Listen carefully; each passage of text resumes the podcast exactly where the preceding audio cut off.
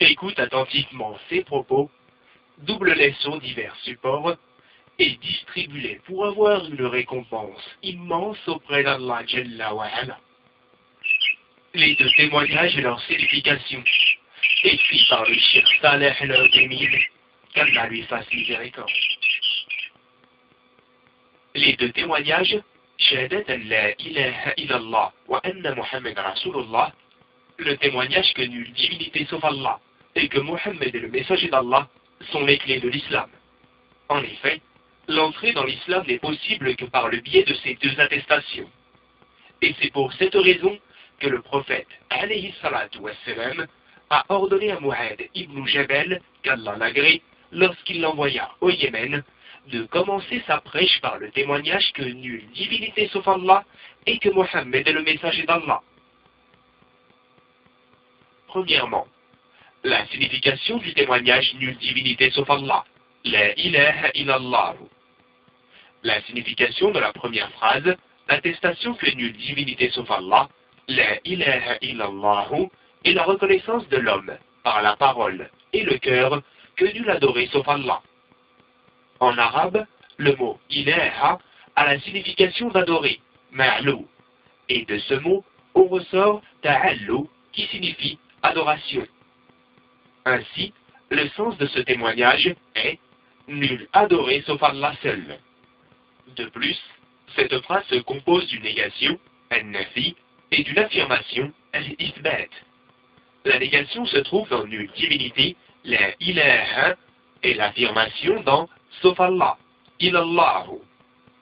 Il y a dans cette phrase un sous-entendu implicite qui est la reconnaissance par la langue, après la croyance par le cœur, que nul ne mérite en vérité d'être adoré en dehors d'Allah seul. Ceci implique non seulement un culte pur voué à Allah uniquement, mais aussi l'annulation de toute adoration vouée à autre que lui. Ainsi, par l'autre sous-entendu implicite, qui est ne mérite, s'éclaircit la réponse à l'ambiguïté prononcée par plusieurs personnes, qui est Comment pouvez-vous dire nulle divinité sauf Allah, alors qu'il existe d'autres divinités qui sont adorées en dehors d'Allah, qu'Allah a nommé divinité, ainsi que leurs adorateurs?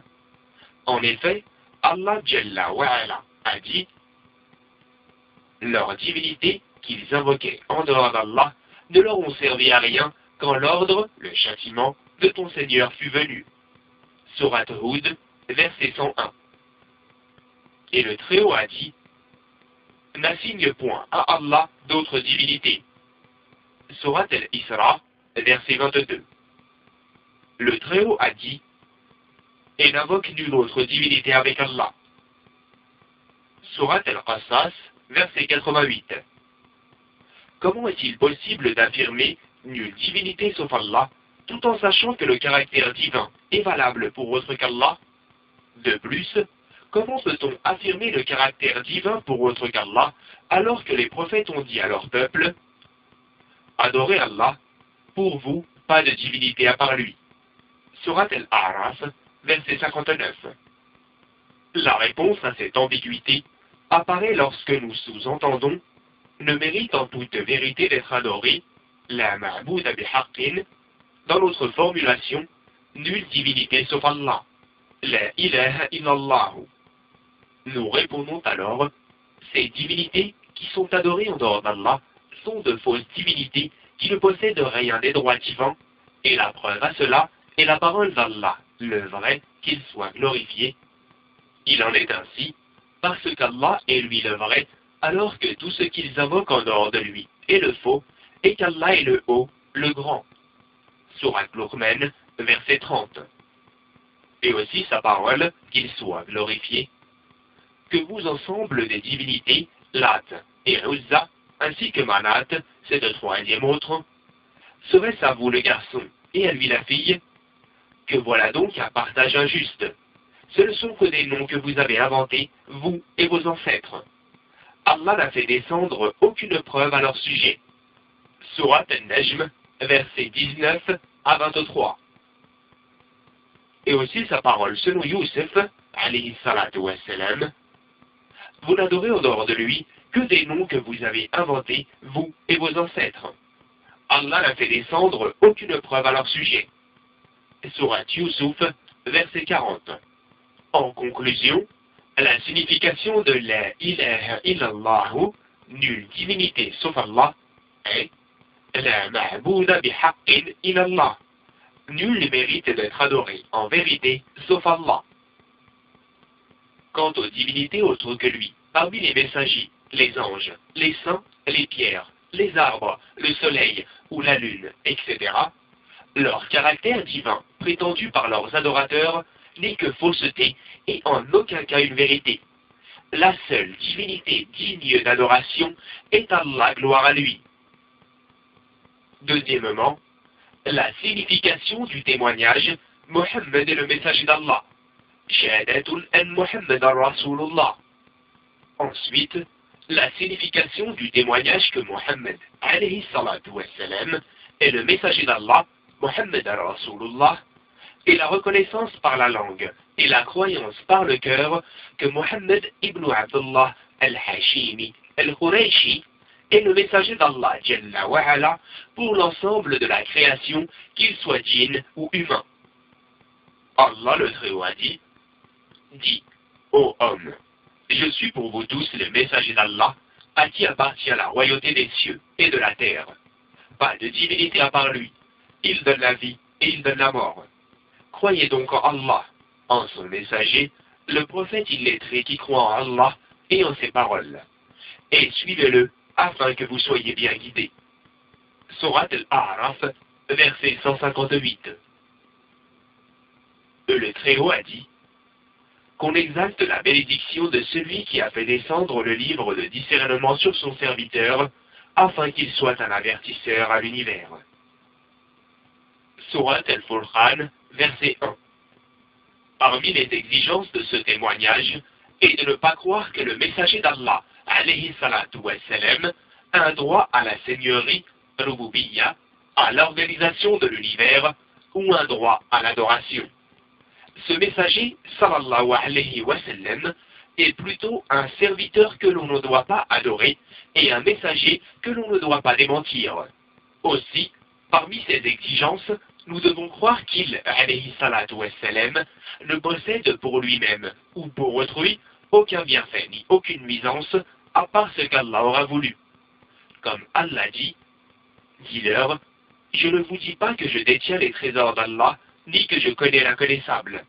Et je ne vous dis pas que je suis un ange, je ne fais que suivre ce qui m'est révélé. Surat al-An'am, verset 50. C'est donc un serviteur qu'Allah commande qui suit uniquement ce qui lui a été ordonné de faire.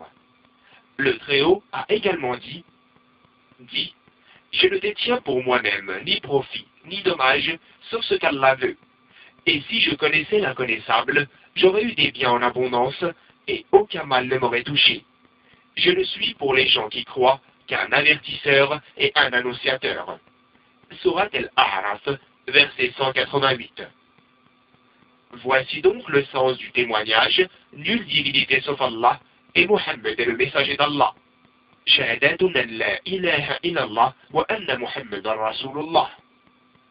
L'explication de notre parole concernant le témoignage, la reconnaissance par la langue, et la croyance par le cœur, et qu'il faut absolument la réunion de ces deux conditions, car il y a des gens qui reconnaissent par la langue sans croire par leur cœur pour autant, tels que les hypocrites.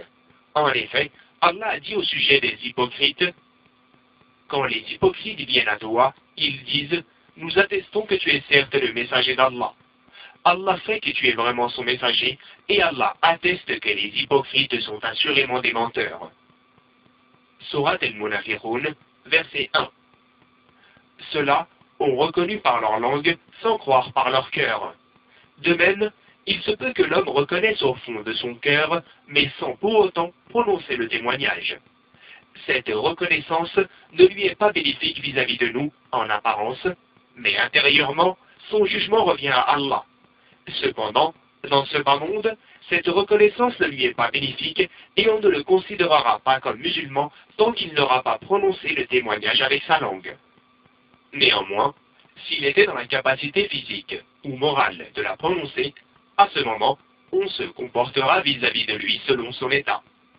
En conclusion, il faut donc absolument réunir la reconnaissance du cœur et de la langue. Traduit par l'association aux sources de l'islam, le Saint-Coran est traduit selon le sens de ces versets. www.sourceislam.com Écoute attentivement ces propos, double-les sur divers supports et distribue-les pour avoir une récompense immense auprès d'Allah Jalla. Notion sur le jeûne par le shir Mohammed ibn Saleh al-Uthaymin, qu'Allah lui fasse miséricorde. Au nom d'Allah, le tout miséricordieux, le très miséricordieux. Louange à Allah, Seigneur de l'univers, et que le salut soit sur notre prophète Mohammed, sur sa famille et sur tous ses compagnons. Voici quelques brèves notions sur le jeûne, sa position juridique, les différentes catégories de personnes face au jeûne, les choses qui l'invalident et d'autres informations utiles. Premièrement, le jeûne. C'est un acte d'adoration voué à Allah qui consiste en l'abstinence de toute chose l'invalidant dans la période allant de l'aube jusqu'au coucher du soleil. Deuxièmement, le jeûne est un des piliers de l'islam. Le jeûne de Ramadan est un des principaux piliers de l'islam, selon la parole du prophète alayhi salatu qu'Allah le bénisse et le salue, je cite, L'islam est bâti sur cinq piliers. L'attestation qu'il n'y a d'autres divinités dignes d'adoration qu'Allah, et que Mohammed est le messager d'Allah. L'accomplissement de la prière rituelle, l'acquittement de l'aumône légale, zakat, le jeûne du mois de Ramadan, le pèlerinage à la maison sacrée. Les catégories de personnes face au jeûne. Première catégorie. Le jeûne est une obligation pour tout musulman adulte ayant atteint l'âge de la puberté, sain d'esprit, qui en est capable physiquement et résident, c'est-à-dire non-voyageur. Deuxième catégorie. Le non-musulman n'est pas tenu de jeûner et il n'a pas à rattraper le jeûne s'il venait à se convertir. Troisième catégorie. L'enfant impubère n'est pas tenu de jeûner, par contre, on peut l'inciter à le faire pour qu'il s'y habitue. Quatrième catégorie. L'handicapé mental ne jeûne pas quel que soit son âge et ne doit pas faire manger un nécessiteux il rentre dans la même catégorie que la personne âgée sénile et la personne qui n'est pas saine d'esprit. Cinquième catégorie. Celui qui est incapable de jeûner à cause de la vieillesse ou d'une maladie incurable, celui-ci est tenu de faire manger un pauvre pour chaque jour de jeûne manqué. Sixième catégorie.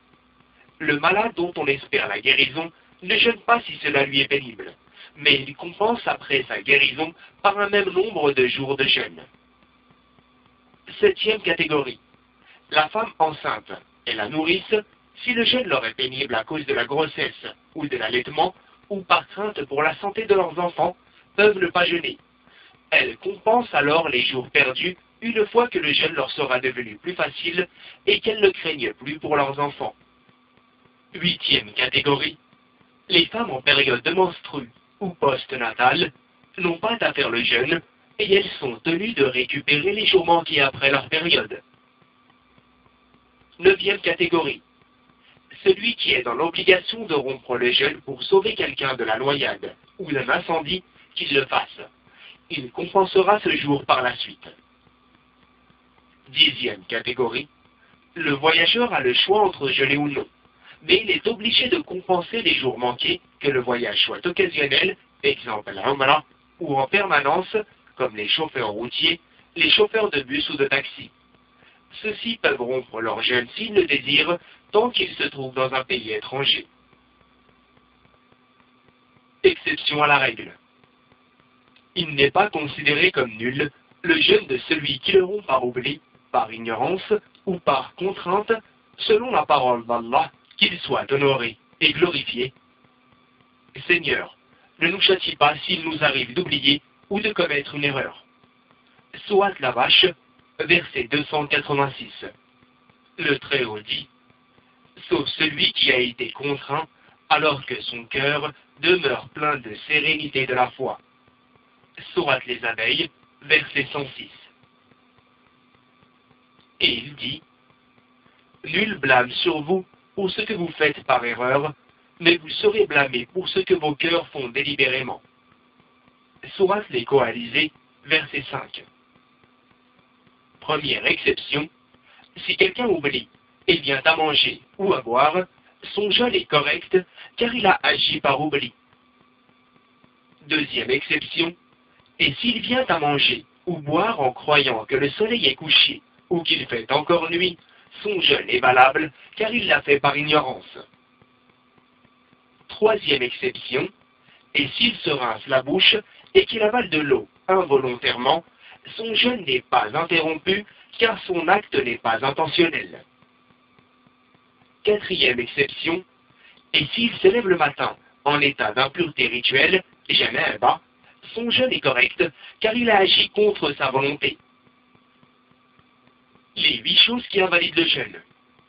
Premièrement, le rapport sexuel durant la journée du mois de Ramadan, celui qui commet cette faute est dans l'obligation de compenser en subissant une très lourde peine, à savoir l'affranchissement d'un esclave, et s'il ne trouve pas, il doit alors observer le jeûne durant 60 jours consécutifs. S'il n'en est pas capable, il doit nourrir 60 pauvres. Deuxièmement, l'éjaculation après masturbation ou suite à un baiser avec son épouse ou des attouchements. Troisièmement, l'absorption de nourriture ou de boissons licites ou de substances illicites comme la cigarette. Quatrièmement, l'injection de médicaments nourrissants avec lesquels on peut se passer de nourriture ou de boissons. Quant aux autres sortes d'injections qui ne fonctionnent pas comme substitut de nourriture ou de boisson, elles n'auront pas le gène, qu'elles soient par injection intraveineuse ou intramusculaire. Cinquièmement, la transfusion sanguine, si par exemple le jeûneur a besoin de sang après hémorragie pour compenser le sang perdu. Sixièmement, l'écoulement du sang des menstrues et les saignements postnataux. Septièmement, l'extraction du sang par ventouse, al ou par n'importe quel autre moyen, note du traducteur, c'est l'avis de Shir al et il y a divergence sur la question. Fin de citation. Par contre, si le sang sort naturellement, par saignement du nez par exemple, ou par l'extraction d'une dent, le jeûne est valide et correct. Huitièmement, le vomissement forcé, délibéré. Si le vomissement est involontaire, le jeûne n'est pas rompu. Quelques informations utiles. Premièrement, il est permis au jeûneur de nouer son intention pour le jeûne, même s'il est en état d'impureté rituelle, puis de se laver après le lever du jour. Deuxièmement, il est du devoir de la femme dont les règles ou la période postnatale se sont interrompues avant l'aube de jeûner, même si elle ne lave qu'après le lever du jour. Troisièmement, il est permis au jeûneur de se faire extraire une dent, de soigner ses blessures ou de se mettre des gouttes dans les yeux ou les oreilles. Son jeûne est correct même s'il ressent le goût de ses médicaments dans sa gorge. Quatrièmement, il est permis au jeûneur d'utiliser le cure-dent, siwek, à longueur de journée. Le prophète, sallallahu alayhi wa sallam, le faisait. Cinquièmement, il est permis d'atténuer les effets de la chaleur et de la soif en s'aspergeant d'eau, en prenant une douche ou en s'exposant à l'air conditionné. Sixièmement, le jeûneur peut utiliser l'inhalateur pour soulager ses crises d'asthme. Septièmement, il est permis au jeûneur de se mouiller les lèvres si celles-ci sont sèches, ou bien de se rincer la bouche, à condition qu'il ne gargarise pas. Huitièmement, parmi les traditions du prophète, qu'Allah le bénisse et le salue, concernant le jeûne, et de retarder le repas du soho juste avant l'aube, et de hâter la rupture immédiatement après le coucher du soleil. Rompre le jeûne peut se faire avec des dates fraîches, sinon avec des dates sèches, ou en buvant quelques gorgées d'eau. Si le jeûneur n'en trouve pas, qu'il prenne n'importe quelle nourriture licite, et enfin, s'il ne trouve absolument rien à manger, qu'il fasse l'intention de rompre son jeûne dans son cœur jusqu'à ce qu'il trouve de quoi manger. Neuvièmement, il est recommandé aux jeûneurs en période de ramadan de multiplier les bonnes actions et d'éviter tout péché. Dixièmement, il est du devoir du jeûneur d'observer ses obligations religieuses et de s'écarter de tout interdit. Il doit accomplir ses saintes prières dans leur temps respectif, en groupe, à la mosquée, s'il se considère comme appartenant à la communauté des musulmans. Il se doit de laisser par ailleurs le mensonge, la médisance, la tromperie, les transactions à intérêt et tout autre acte et parole interdit.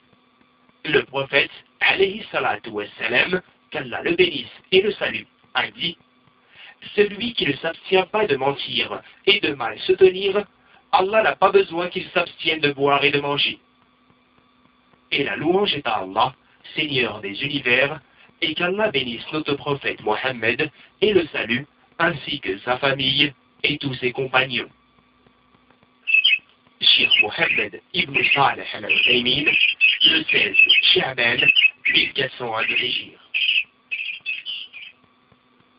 Traduit par l'association Anas ibn Malik.